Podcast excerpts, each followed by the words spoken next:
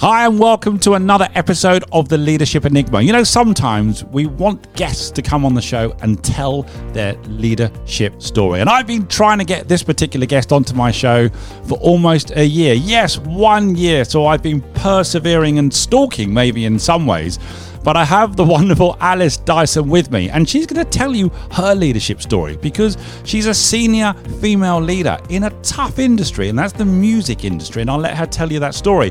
She's had two near death experiences, which I'm sure she'd rather not have had, but she'll recount some of that. And also, she's been playing hockey for Great Britain as part of the Masters. Something we share. I don't play hockey, but you get the idea. There is so much to this episode. You need to hear this story. This is inspirational stuff. Come back to me just after this break. No pressure now, Alice. During constant change, your leadership has never been more important to create a better and more inclusive world. You're listening to The Leadership Enigma, a podcast for the insatiably curious to explore the power of human centered leadership to create real momentum for positive and sustainable change. Whether you're an entrepreneur, business owner, or corporate executive, each week we speak to global experts, academics, rising stars, ambitious upstarts, and disruptors as we discover that success leaves clues. Now, here's your host, Adam Pacifico.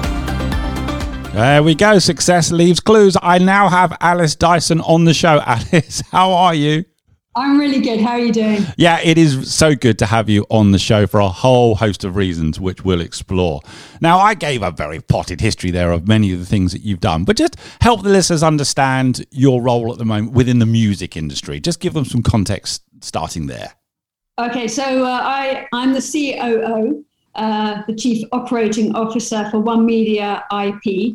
Uh, we're actually a music business, but we're listed on the London Stock Exchange. So there's kind of two conflicting lifestyles you, you straight away. You've got the corporate London Stock Exchange world, and then you've got the music industry, and the music industry is known for being fun and and creative and and uh, eccentric and innovative.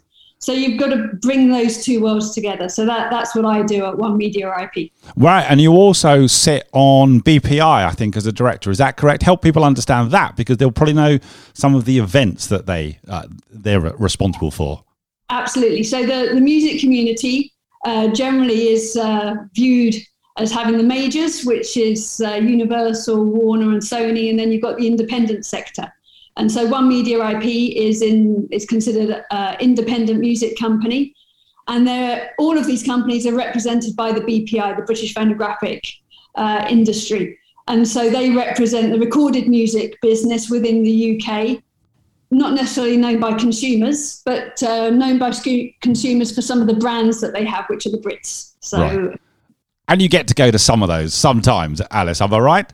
Yeah, that's quite possible. that's quite. Um, I might go to the Brits. yeah, lots of fun. I love music. My my upbringing is a very musical, so uh, a family of musicians. So when I look back at my career now and I go, why wasn't I a pharmacist? It's really quite apparent that there were no pharmacists pharmacists in my business, but lots of musicians. So it's uh, was it kind of inevitable that my career path took me on this journey uh, for, for the, the world that I was introduced to at a very young age. I love the fact that you've mentioned a pharmacist because if I look behind you, there's almost medicinal bottles there because you've got a wonderful array of gin, I believe, if I, I remember our conversation well, albeit was last year. Tell us a little bit more. Was it always going to be the music industry for you because of the, uh, the music element in the family or, or, or was it not? Is this by design or by chance? Help us understand a little bit more about that path so I didn't really appreciate uh,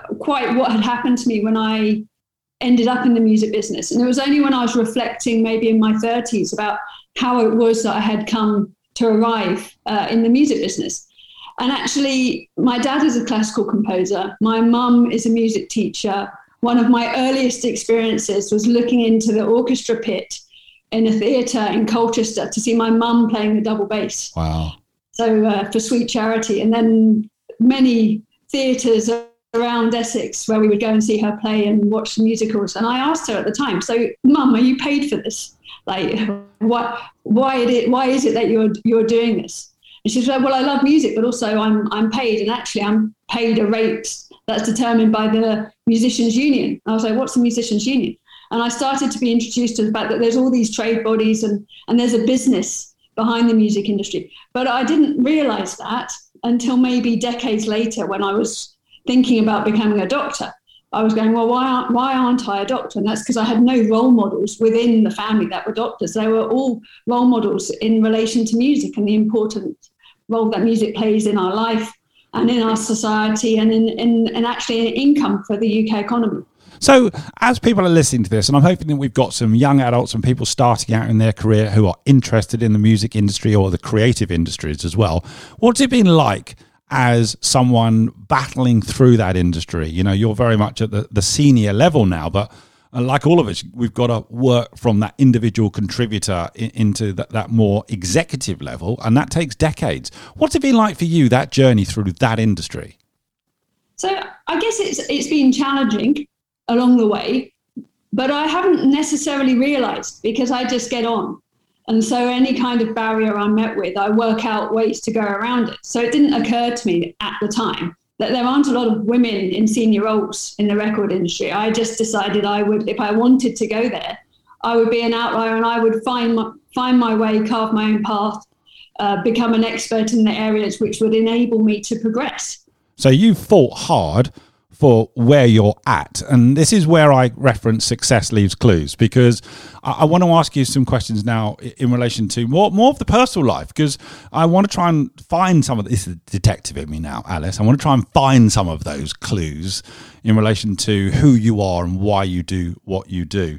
Now, just I also mentioned the fact that you're you're you play sport at an elite level. You're playing hockey, is that right? For Great Britain in the Masters category. Um, tell everyone a little bit about that. Okay, so hockey is one another one of those uh, moments. I played hockey since I was 11. Yeah. And actually, um, and I'll digress slightly into what the Lionesses have done on the football front, which is so amazing. I, amazing, and I like I just nearly cried uh, when they won because when I was seven, eight, nine, ten, I played football, and so I went and I and I was pretty good my best friend was a boy and we played football all the time. Okay. And I, I, was quite handy. So I went and found the headmaster at my school and I said, Can I play football for the school? And he said, No. And I said, Well, that, but why not? I'm better than all the boys. He said, You can play because you're a girl. And I was devastated, despondent, marked him off in my book as somebody that uh, wouldn't be getting a Christmas card from me. Um, but so I, I stopped playing football because there was no there was no route for me. There were no clubs. There right. was there was just no opportunity. Thankfully, not the case now, Alice. No, thank thank goodness. But it, it's it tells you something about what happens when you invest time, money, effort, and expertise into people. So the more money, the more time, the more effort, and the more energy we invest in ladies football, the better they will be. Yeah.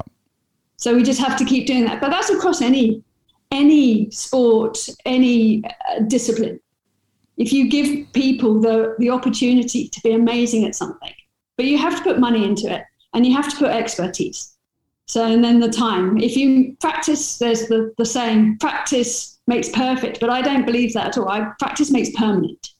So, if you practice something badly, you'll be really good at doing it badly. Well, we talked so, about this and my obsession with tennis, and I keep practicing, and uh, I'm a long way off perfection. Let me tell you, Alice. but like my question to you is like you're playing tennis all the time. If you're practicing, so are you getting better? I am. What I'm doing though is I'm getting to learn a little bit more about what I'm capable of now that I'm older. Because there are certain things which I remember doing at 22 that three decades later I can't do, Alice. So I'm trying to become a little wiser in relation to what I can do and how I can compete at a, a at a good level in the masters category. Yeah, well, it takes insight into exactly that. How are you going to bring your best self? Given your circumstances, your body has changed, but your mind is probably better than it ever was. But it knows more than it did, which might make it harder for you. well, it craves for being young again. Apart from that, um, I'm never going backwards. I'm, I'm only going to go forwards. But I'm enjoying things. I think that's part of it as well. But help me understand. So, is the when you get given the advice that no, you're a girl, you can't play football, which is it's madness, isn't it? When we think about it, because that really wasn't long ago, uh, and now thankfully we're in a different position. How did you how did you flick across to hockey? I left primary school, went to hockey, uh, went to secondary school. Yep. The sport that girls are taught is hockey, and this is really key. And this, I had an amazing teacher. So I arrived at secondary school. I've never played hockey. My first session was with a Scottish coach, and he just was brilliant. And it put fire in my belly to go and learn how to play this sport. And then, as is my way for Christmas, I wanted shin pads, stick, ball, like the full list. I wanted the case. I wanted to have all the gear. I currently had no no idea, kind of at, at that point. But I just had an amazing teacher, and then I was very fortunate at my secondary school to play with uh, a, a, family of hockey players. Uh, a lady who went on to be my coach for maybe six years. Right. And had two daughters, and the youngest of the daughter went on to be the captain for England at the Olympics in Australia. Wow. I was surrounded by amazing talent. And so inevitably, if you surround, if you're surrounded by people who are amazing and you're paying attention, then you have huge opportunities to also do well yourself. So I and I encouraged me to go to Essex Trials. I joined the club, and and that fortunately I've had the gift of hockey, and it's been my fallback for the rest of my life. If I if I want to find comfort and and uh, I, I, I guess to to feel good about my talents, I go back to hockey because it's entirely rewarding. So where does this focus and and resilience come from, Alice? Have you always had that? Um, I, I have always been very resilient. Um, uh, there's you're faced with challenges throughout your life, and, and how you learn from them, adapt and evolve. I think is really important, and also how sensitive you are to asking for help, identifying people who can lead you, so that you can then lead yourself. I think it, being resilient is the ability to lead yourself. So okay, let me ask you some questions in relation to personal resilience now? Because a lot of people will know Alice Dyson. Uh, I've worked with you, and you're the senior leader, and you might be seen, as you say, at some of these marvelous award ceremonies, and you've worked hard in order to get to where you are within the sector. But I want to come down to this personal resilience piece as well, because you've also had some challenges, haven't you? And they've been life threatening challenges. Uh, and one was sepsis, blood yeah. poisoning, and one was actually COVID, wasn't it? Where you know, we were actually going to do an episode a, a, long time ago, and, and you got COVID. Tell the listeners a little bit about how serious both those instances were. Okay, so uh, my uh, youngest daughter is 11, and just after I had her, I was diagnosed with rheumatoid arthritis. Right. So, uh, rheumatoid arthritis is not the same as osteoarthritis, which is like wear and tear on your joints rheumatoid is an autoimmune disease and it's where your immune system attacks your joints. Right. And you can become really ill. And without diagnosis and treatment, it can be really debilitating. So I went from being a very active hockey player and I couldn't then walk three meters. I wow. just became so unwell. So I was very fortunate to get diagnosed very quickly. And then um, I got onto a treatment plan, a drug combination therapy that works unbelievably well for me. But what it does is it reduces my ability to fight infection. Right. So seven, seven or eight years ago now, um, I wasn't feeling very well. Just a bit of a, just not particularly well. And I had an overwhelming sense that I was going to be dead by Sunday. It was Friday night. Oh, wow. my God, that's awful. So um, it's never happened to me before and has never happened to me since. But it's one of the um, symptoms of sepsis is an overwhelming sense that you will be dead.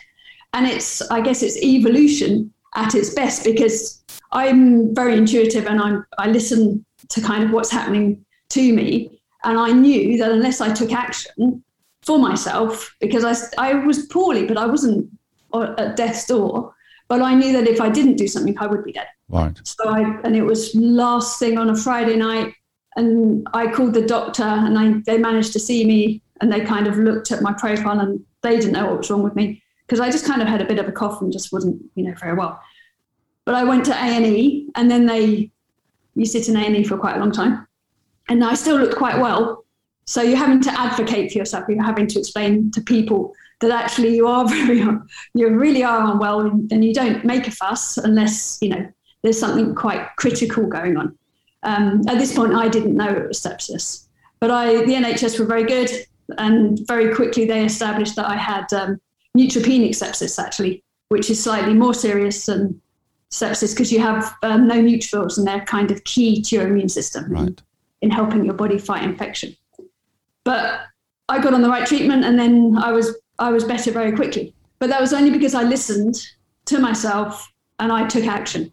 So that idea of being resilient and then trying to advocate for yourself when you're very poorly is uh, I mean it takes an awful lot to to retain that focus and, and make sure you come through the other side okay. Right. And then obviously with uh you, you talk about issues with an immune system, that's now very relevant in what we've all been through now the last couple of years. So tell us a little bit about that. Yeah, so so absolutely. COVID has presented lots of challenges for me Yeah. because during the first wave, I was very aware because of what had happened to me with my experience with sepsis that uh, I knew that if I caught COVID in the first wave, I would die. So I I hid for, for four or five months while the first wave happened, and then as in the collaboration within the UK, which was astonishing, Yeah. uh, and the drugs were formed, and there was actually a plan. So initially, there was no plan. So my plan was I just can't catch it because the systems aren't in place to to help Right. people who are vulnerable, uh, significantly vulnerable.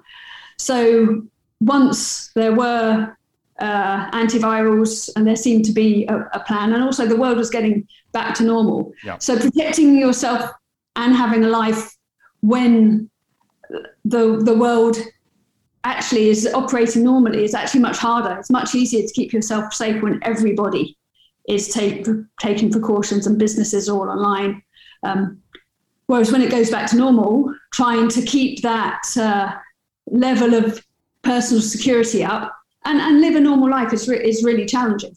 So I knew it was inevitable that I was going to catch it. Um, I had had all my vaccines, uh, so I had three. And then when I did eventually catch it, it was a similar kind of situation to having sepsis. I knew I was going to get really sick, Right. but I still looked really quite okay again. so eventually I ended up in hospital trying to advocate again for yourself when you're really poorly.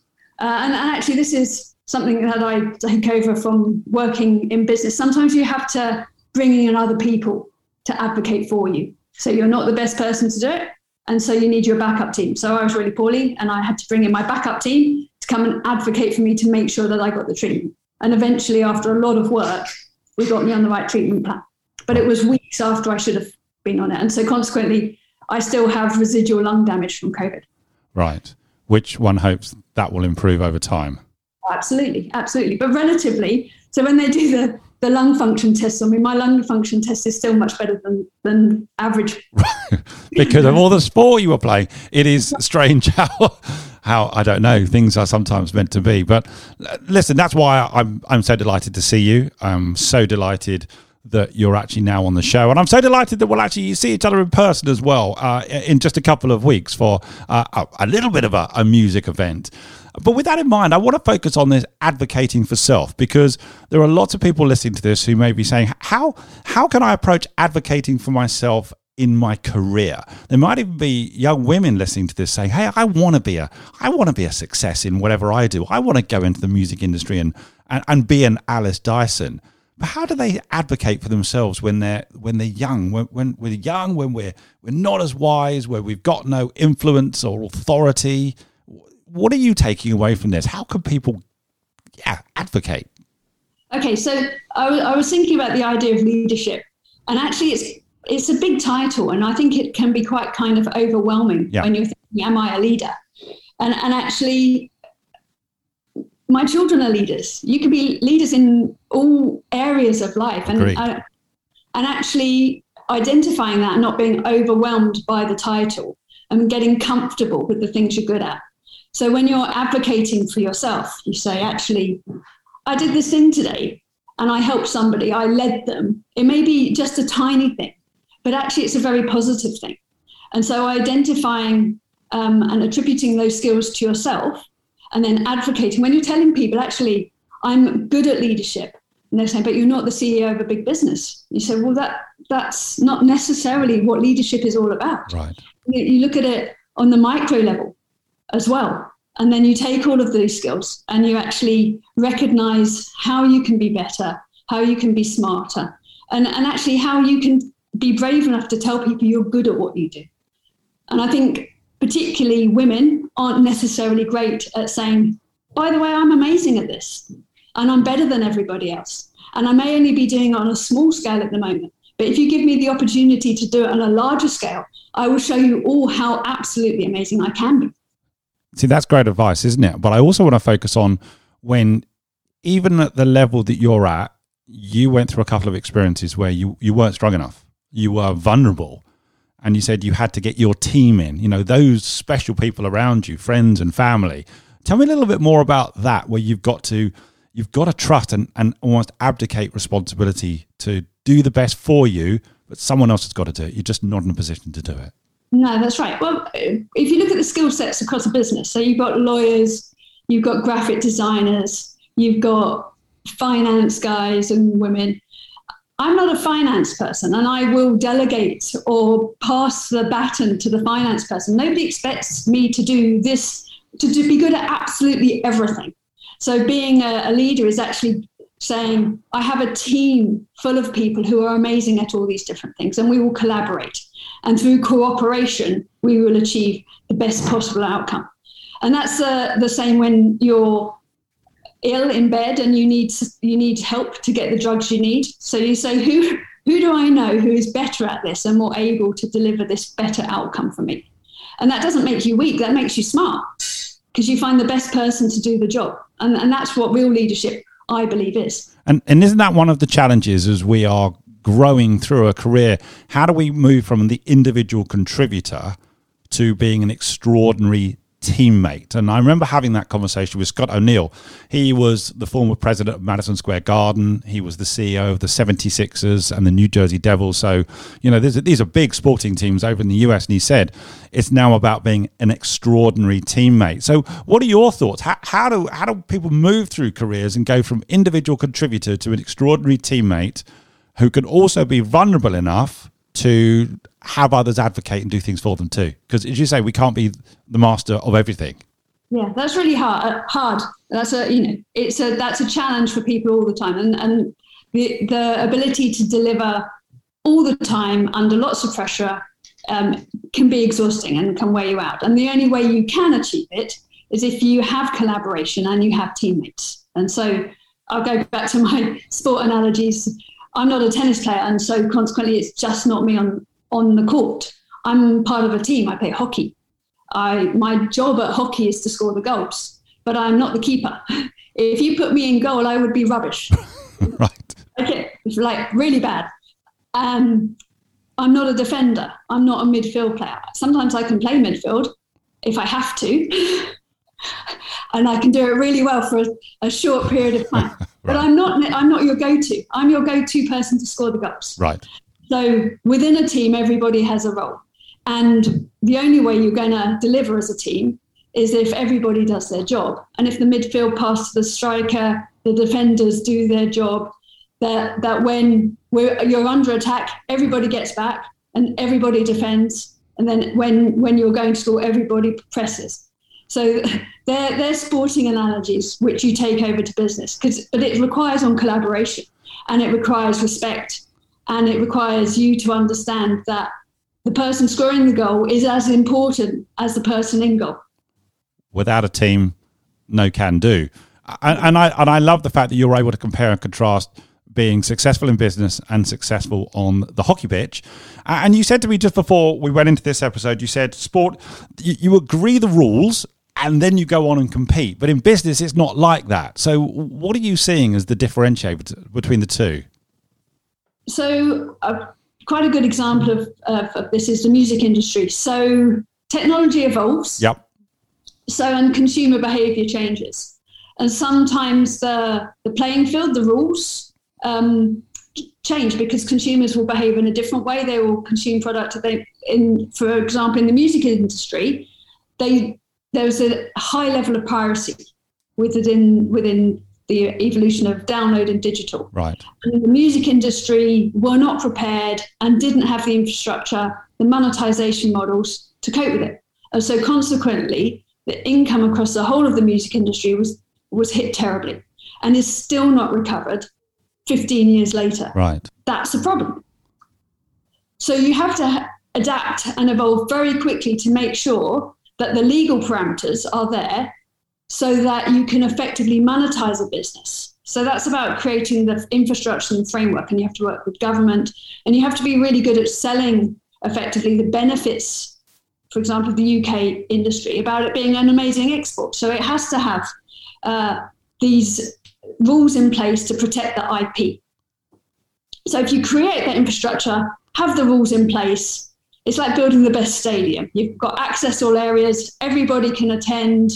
You all there's diversity and inclusion. The bar's amazing, the pitch is perfect. You've got uh, amazing stands for all of the consumers to come and watch this amazing event. But then it's like competition time.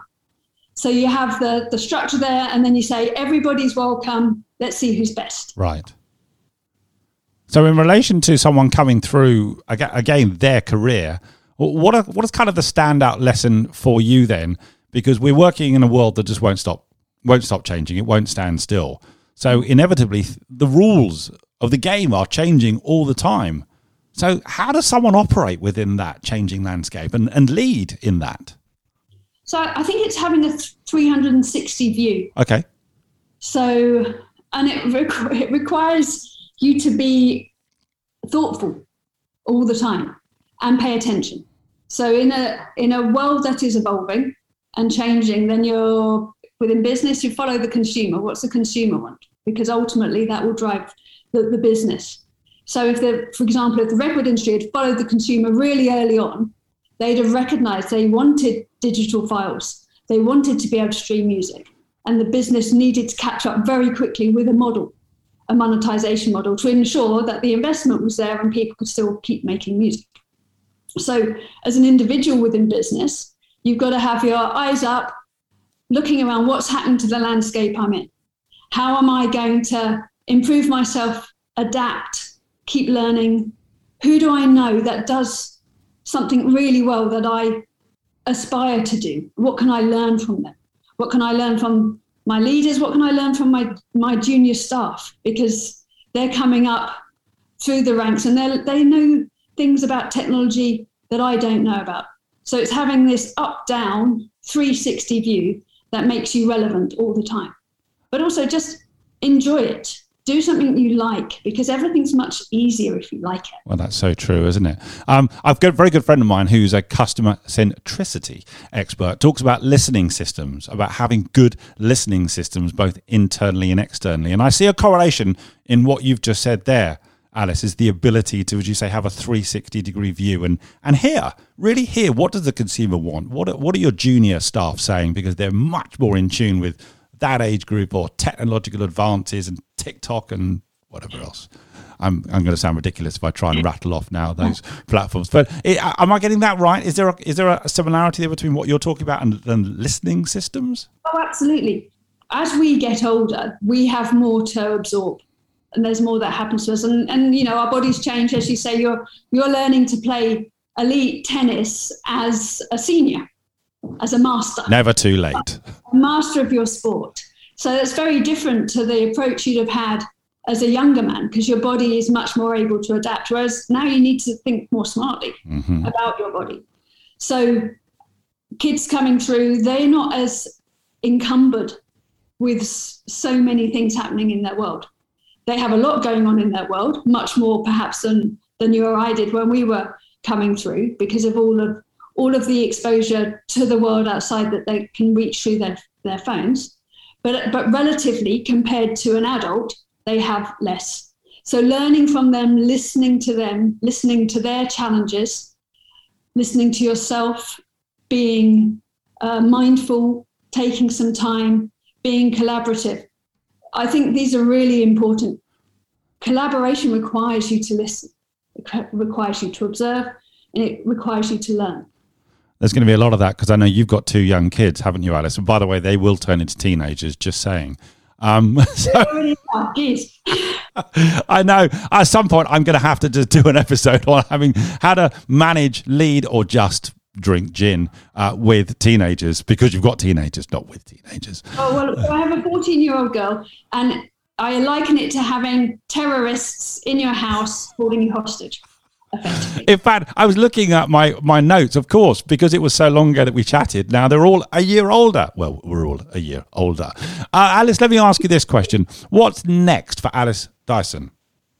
So the, the challenge is for someone with my kind of personality is that I I like to be challenged and I like to learn and I really like people. So it's making sure that you that I continue to evolve. I continue to be the best person, best in business that I can be, and and also to be a good leader. And that's being a good mum, being a good teammate, being a good captain, being a good businesswoman, all of those things. So for me, I it's important that I, I excel in all of these areas, and that comes with challenges. So just getting up and doing the thing really well as best as you can is is what I will continue to have to do.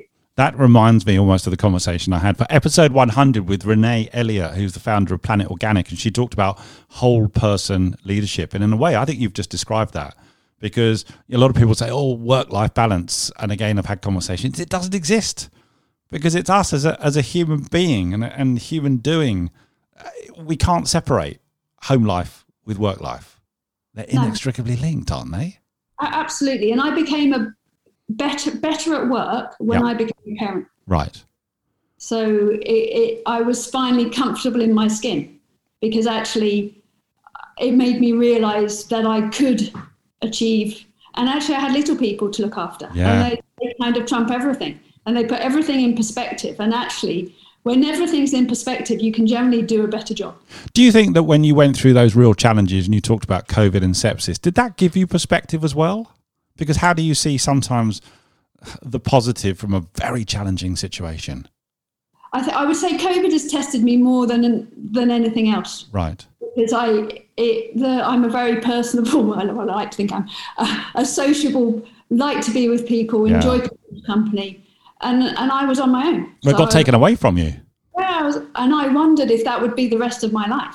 That if the rest of my life would be fairly isolated and on Zoom, and and so and I I didn't know, and I hoped that brighter and smarter people who thankfully were doctors and had parents who are doctors and, and pharmacists and, and the great innovation within the UK, they would find a solution. Right. Because without them, I would be having to make a choice whereby I, if I go back into the world, will I get really sick and will it kill me? Or will I live half a life by myself?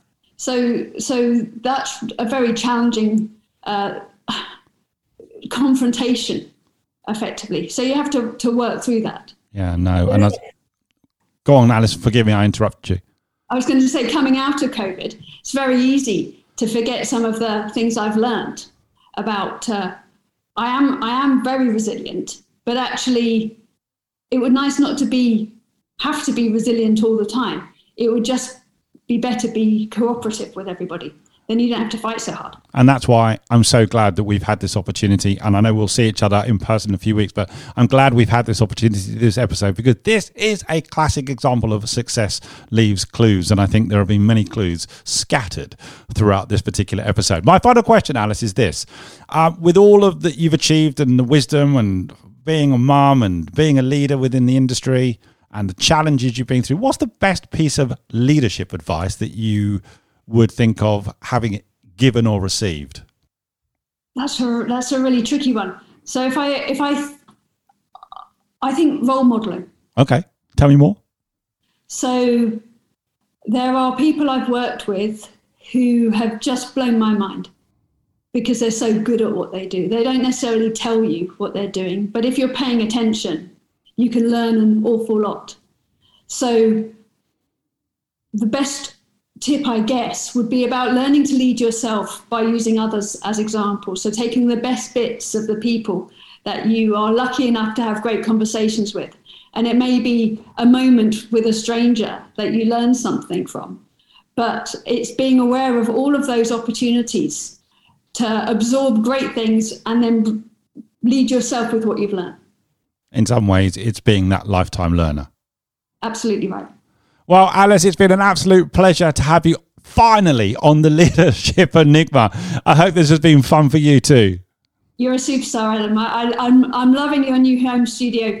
It's uh, it's evolved since we first met. It's very cool. It's amazing what two years of a pandemic can do for you. Listen, you've been an absolute superstar. Thanks so much. Thank you so much, Pat. Join us again next week for more tips and strategies on the Leadership Enigma. We'd love to hear your comments on today's show, as well as suggestions for future topics and guests. Get in touch with your host on LinkedIn or our YouTube channel. And remember, to get your daily learning to build success at www.insights.emeritus.org. Download the Insights app and start learning for free. Please don't forget to rate, review, and subscribe on all your major podcast platforms. Thanks for listening.